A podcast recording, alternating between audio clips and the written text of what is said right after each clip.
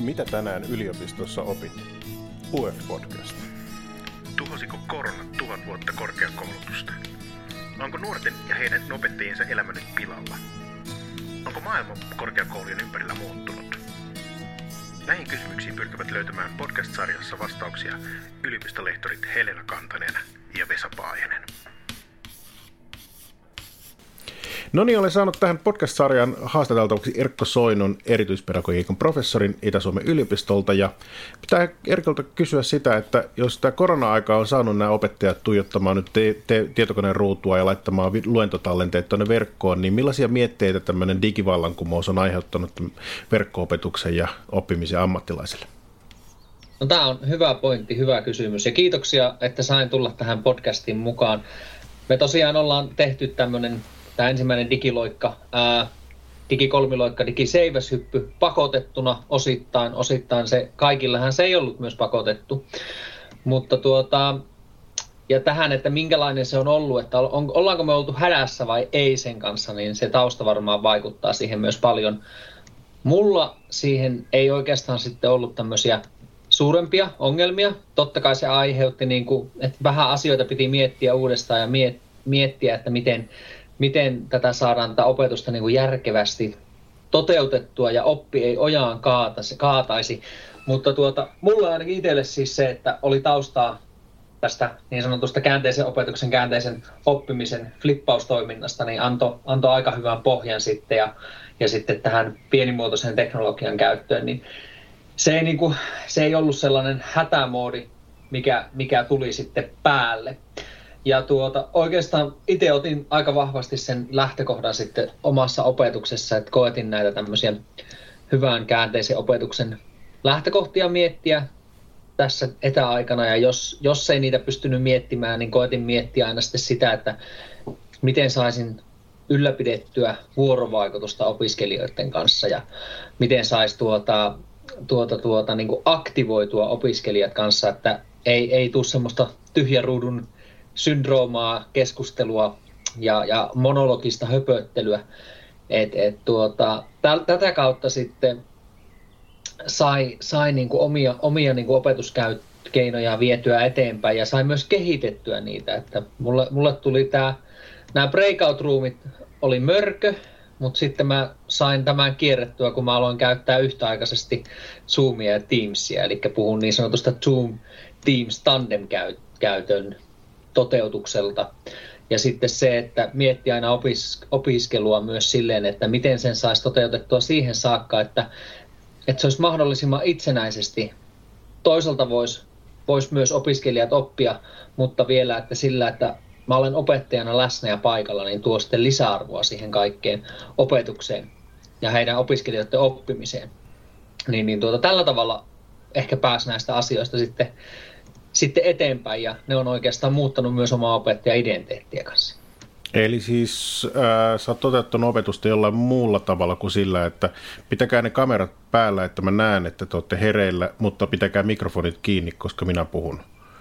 Joo, kyllä, kyllä on sitä. Mä oikeastaan aina aloitin, että, että saa laittaa kameran päälle, jos haluaa. Että mä kyllä tiedostan, että voi olla semmoinen bad beard tai bad hair day, mikä mulla yleensä on, kun on kamera päällä, mutta et, et, ei, ei haittaa, siis saa, saa pitää päällä ja ei saa pitää päällä, tai saa valita sen. Ja oikeastaan tässäkin oli sitten se, mikä nyt korona-aikana tuli selväksi, selväksi kanssa, että sitähän ei voi vaatia, koska sehän on, menee kotirauhan rikkomiseen, jos opettaja vaatii toisen kotona olevan ää, kameraa päälle ilman, että se on niin kuin vapaaehtoista. Ja kyllä, kyllä myös sitten se, että tuota, tämä ajattelu, että oppiminen olisi jotain sellaista, että opettaja pystyy sen omalla monologillaan toteuttamaan ilman, että siinä on dialogia ja ilman, että on mahdollista kysyä, kyseenalaistaa ää, näitä asioita, niin se on aika vaikea itsellä ainakin ymmärtää, että se olisi niin kuin sitten ihan oikeasti opetusta, joka tukee oppimista. Niin kyllä, ei, ei, ei tarvi siis sellaista rajoja niin kuin väkisin laittaa siihen, vaan tarjota mahdollisuuksia ymmärtää myös niitä opiskelijoita. Joo, no miten kun monesti tämmöistä opetusta, niin me vedotaan korkeakouluissa aina semmoisiin tieteenalakohtaisiin eroihin ja traditioihin, jolloin siirtyminen liitutaulusta piirtoheittimeen tai ää, tieto, piirtoheittimestä tietokoneeseen niin pidetään mahdottomana, niin onko sellaisia yleispäteviä ohjeita, mitä opetuksessa voisi käyttää alalla kuin alalla? Vai onks... Joo, joo. No tässä on, tässä on hyvä esimerkki. Tämä on melkein sama kysymys, kun meet kysymään Mersumieheltä, että onko Toyota hyvä vai Toyota mieheltä, että otatko Mersun. Niin se on niin kuin sitten, tässä ollaan jo tämmöisessä kyselyssä. Ja joo, no ei mennä sen syvemmälle. Toinen, toinen on tämä justisa, että, että miten me niin kuin opetusta tarjotaan opiskelijoille. Että onko se, se, että oletetaan, että kaikki oppii ja osaa oppia suoraan yliopistosta, vaikka ollaan aikuisten kanssa siis tekemissä, että, että kaikki niin kuin menee kuin strömsöissä niin sanotusti, tai nykyään me käytetään tämä sanonta, että kaikki menee kuin sovellettu fysiikan laitoksella, niin tuota, se, sekään ei välttämättä päde, että, että se on vähän sama kuin, että nuorison kanssa, kun mennään Ruotsin laivalle ekan kertaa ja buffeepöytään tullaan, niin sitten kun päästetään ne sinne buffeepöytään, niin siellä on ne katkaravut, paistit, lohet ja jätski samalla lautasella. Ja se ei ole mukavaa se syöminen, vaan sitä, syö, sitä niin kuin syömistä kannattaa rytmittää. Se on ehkä vähän siinä opetuksessa kanssa, että miettiä, että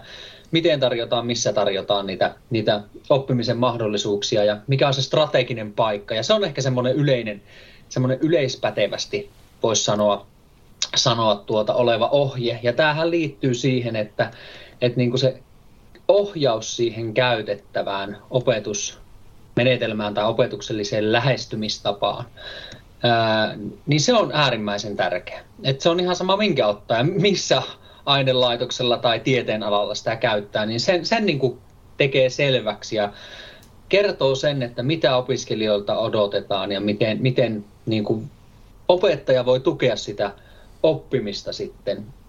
Ja tässä totta kai pitää huomioida se, että osaamistavoitteet, että mitä on, mutta ne osaamistavoitteidenkin esiin tuominen, niin ei niitä kannata silleen, että yksi kerta ja tässä minä kerron sen saman, mikä on jossain järjestelmässä, vaan ihan oikeasti miettiä, että joka kerralle se osaamistavoite olisi vielä pilkottu siitä yleisestä osaamistavoitteesta, jolloin opiskelijat ymmärtää sitten, että okei, tällä kerralla ollaan sitten, että tämä on se meidän aihe, mitä me halutaan oppia, se liittyy tähän yleiseen osaamistavoitteeseen näin.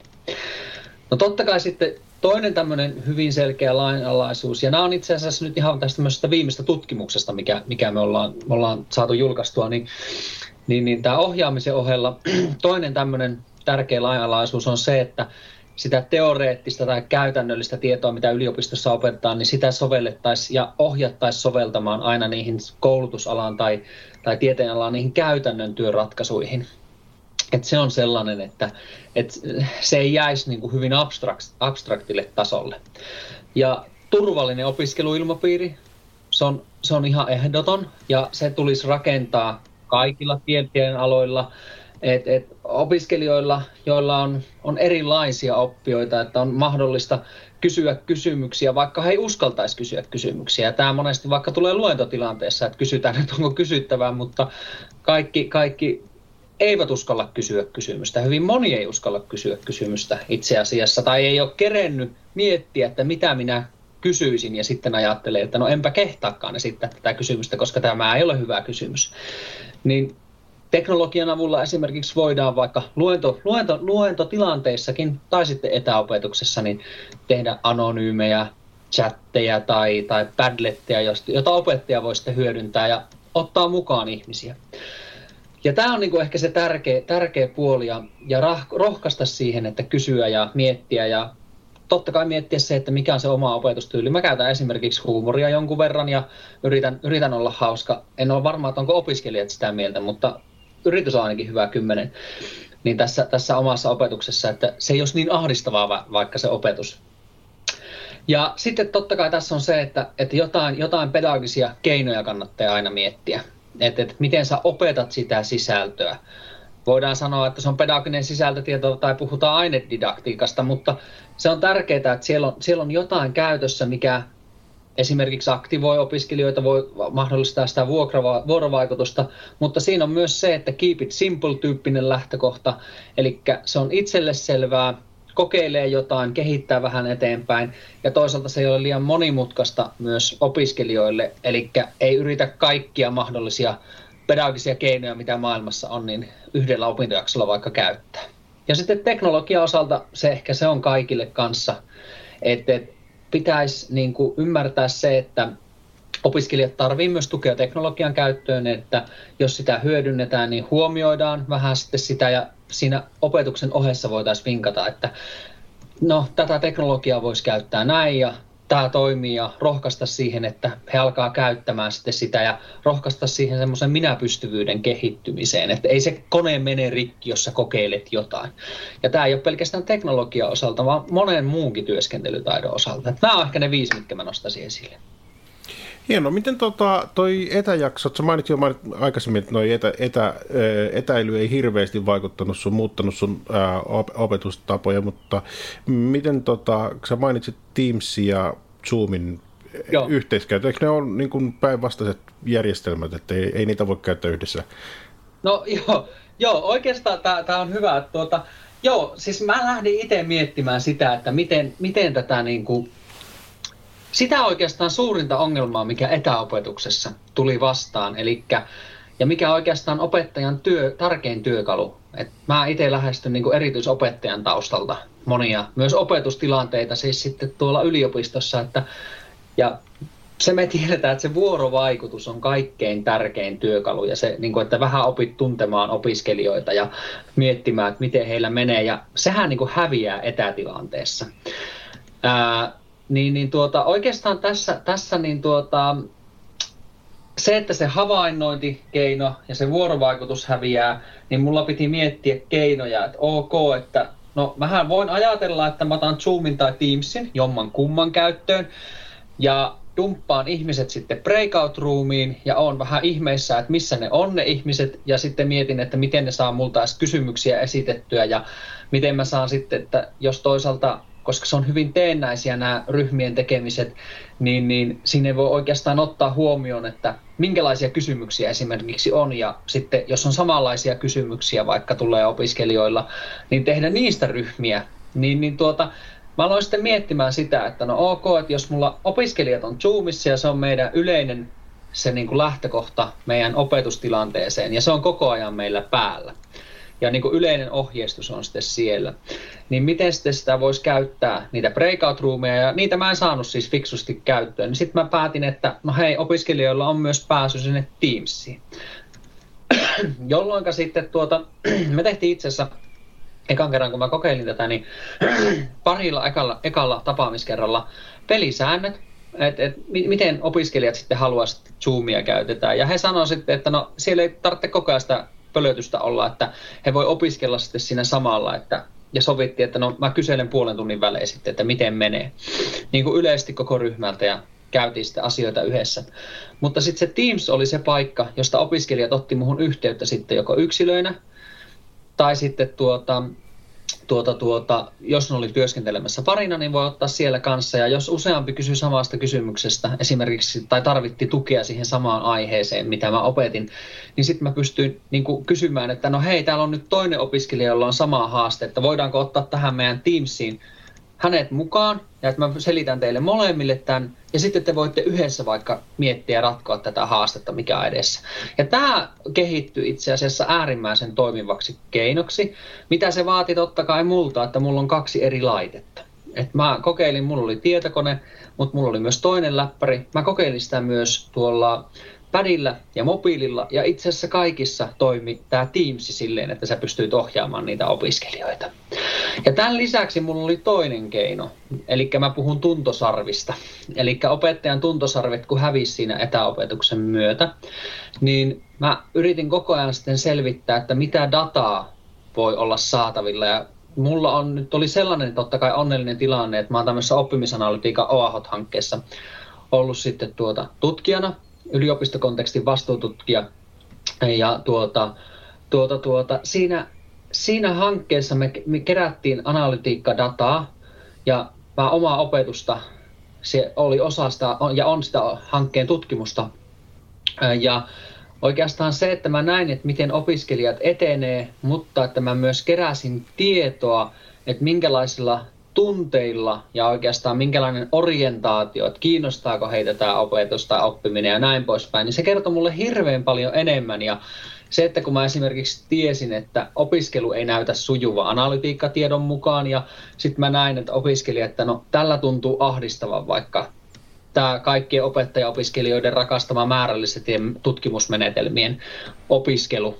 Eli he oikeasti siellä oli opiskelijoita, jotka, joita se ahdistaa hyvin paljonkin niin silloin mä pystyin myös olemaan vastavuoroisesti itse yhteydessä ja tsemppaamaan et, et, ja kysymään, että no hei, miten kuuluu, mitä kuuluu, miten menee, voinko mä auttaa jotain. Ja tämä oli ehkä se, millä, millä sitten pystyi rohkaisemaan opiskelijoita. Eli tämmöinen tämä etäopetuksen tämä omat oivallukset oli ehkä se Teams, Zoom, tandem-käyttö, analytiikkatieto ja jatkettu oppimisanalytiikka, eli kyselylomakkeet. Ja näitä monia näitä menetelmiä varmaan pystyisi käyttämään myös niin kuin nyt normaalioloissa. Kyllä, kyllä, ihan ehdottomasti. Ja se, että oikeastaan nyt tässä on niin kuin maailma muuttunut siinä mielessä, että tällä hetkellähän käydään hyvin vilkastakin keskustelua siitä, että miten opetus järjestetään. Että palataan täysin normaalia, unohdetaan kaikki, mitä on tapahtunut vai sitten, että aletaanko hybridejä miettimään vai aletaanko miettimään etää. Ja oikeastaan tässä se vastaus on, vastaus on se, että mikä on tulevaisuuden ammattilaisen, sanotaanko se kuva siellä kentällä, missä hän työskentelee. Ja mä veikkaan, että tämmöinen, että osataan etä, etänä tehdä myös töitä ja osallistua, ratkaista ongelmia, vuorovaikuttaa, niin tulee olemaan semmoinen taito, johon yliopiston pitää myös pystyä reagoimaan ja pystyä tukemaan ammattilaiseksi kasvua ja siinä opiskelussa. Ja näin ollen sitten näitä keinoja, mitä on sitten tässä opittu, niin ei missään nimessä saisi unohtaa, vaan että niitä pitäisi pystyä soveltamaan erilaisissa, erilaisissa konteksteissa, erilaisilla kursseilla, eri tieteenaloilla. Ja se, se pidettäisiin niin kuin mielessä koko ajan. Että tämä on muuttunut kuitenkin taas toisaalta aika perustavanlaatuisesti se, miten opetusta ja miten opiskellaan sitten nyt ja tulevaisuudessa. Ää, miten Erkko, vielä yksi kysymys. Mitä sinä olet tänään yliopistossa oppinut? Tänään olen yliopistossa oppinut. No äsken tuossa just opin, opin tuota, että analytiikkatieto on hyvin sekavaa, mutta aivan äärettömän mielenkiintoista. Mutta sitten kun oli semmoinen asiantuntija, joka puhuu siitä, niin tuntui taas, että tämä asiantuntija puhuu Star Wars-analogian mukaisesti mulle R2-D2-kieltä ja mulla ei ole sitä C3POta siellä tulkkaamassa. Mutta sehän on sitä omaa oppimista kanssa, että, että, että mä yritän tulkata.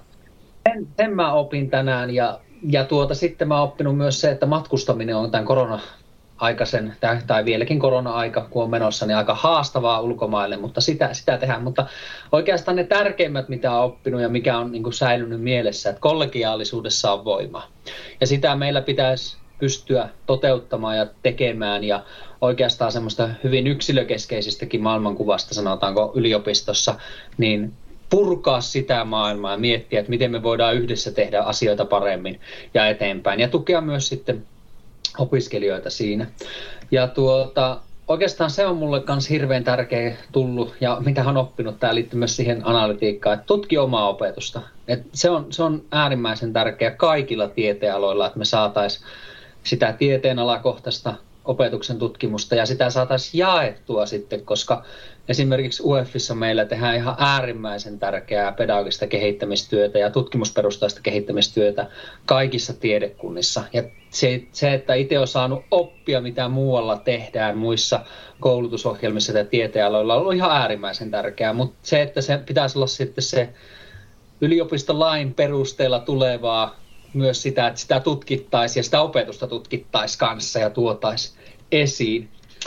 Kerä, kannattaa kerätä myös opintojakso palautetta. Se, se on kanssa sitten siinä se oikeastaan tärkeä tekeminen. Sitten opetusta kannattaa miettiä, että miten sitä voisi kehittää. Ja toisaalta se, että avaa sen, että miten siihen on aikaa myös kehittämiseen. Se kehittäminen ei onnistu ilman aikaa, eli siinä mielessä se on, se on hyvin tärkeä. Ja tänään taas opin sen, että kuuntele omia opiskelijoitasi herkällä korvalla ja reagoi sitten kanssa tarpeen mukaan. Että sieltä tulee hirveän hyvää feedbackia ja semmoista feed forwardia oikeastaan myös eteenpäin, että mitä voi käyttää. käyttää sitten ja että ei oppi ojaankaan, eli opi, opi kollegoiden ja opi opiskelijoittesi kanssa, niin oppi on ilosta. Kiitos haastattelusta. Kiitos.